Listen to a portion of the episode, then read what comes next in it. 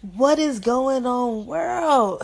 It is Tess coming to you live. You guys, I hear the birds chirping to my left. I got air flowing into me. I am blessed, y'all. I'm thankful. Literally, the smallest things will make my day. The sky is blue. I'm happy. You gonna look over at me if I'm riding the bus. I'm gonna just be smiling, looking out the window, just a smiling, cause it's just like, wow, I get to see today. So shout out to the day. Shout out to life. Shout out to everybody listening.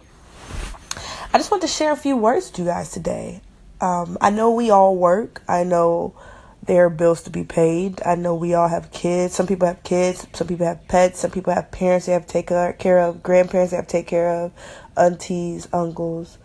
Essentially, we have a lot of responsibilities, and those responsibilities can sometimes make us just get so focused on making money and not enjoying it because a lot of people depend on us, which is natural. I understand that. If I had to take care of a family, what fun.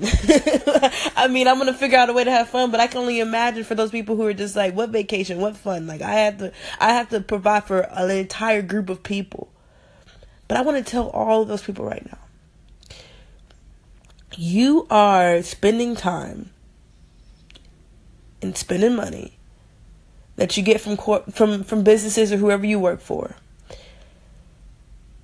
and all of that time and all that and that money that goes into that company, you could use that in your own. Now, I say that to say this. Wouldn't you want to be a part of something that you fully understand? Wouldn't you want to be a part of something that not only you can be a part of, but your family could too? Wouldn't you want to be a part of anything that you could bring your friends in and they can also be successful? All I'm saying is a job. I, I read this in the book. Shout out to Rich Dad Poor Dad. Y'all gonna hear me talk about that book often because that's my book right now. That's what I'm reading. It's changing my life. Paradigm shift. But a job is a temporary solution to a long term problem. So these jobs that we have, all right, we're able to pay our bills, we're able to do that. But what about your friends? What about your family? What about your kids? All I'm saying is think, okay, you know, we gotta go to work, we gotta get this money. But what if you really just took a step back and figure out what you want to do in life? What do you smile doing? What do you like doing? And figure out how to capitalize, monetize, and grow on that to build an empire for yourself and your friends. That is a a permanent solution to a long term problem because your kids are gonna need jobs. Auntie gonna need a job. Your friend on the phone listen to all your problems gonna need a job. So all I'm saying is just start thinking about how you can create a long-term solution for a, a long-term it's a long-term problem. Everybody's gonna need a job. And i figure if you're gonna do a job you might as well do something that you love because you're gonna be doing it for a long time.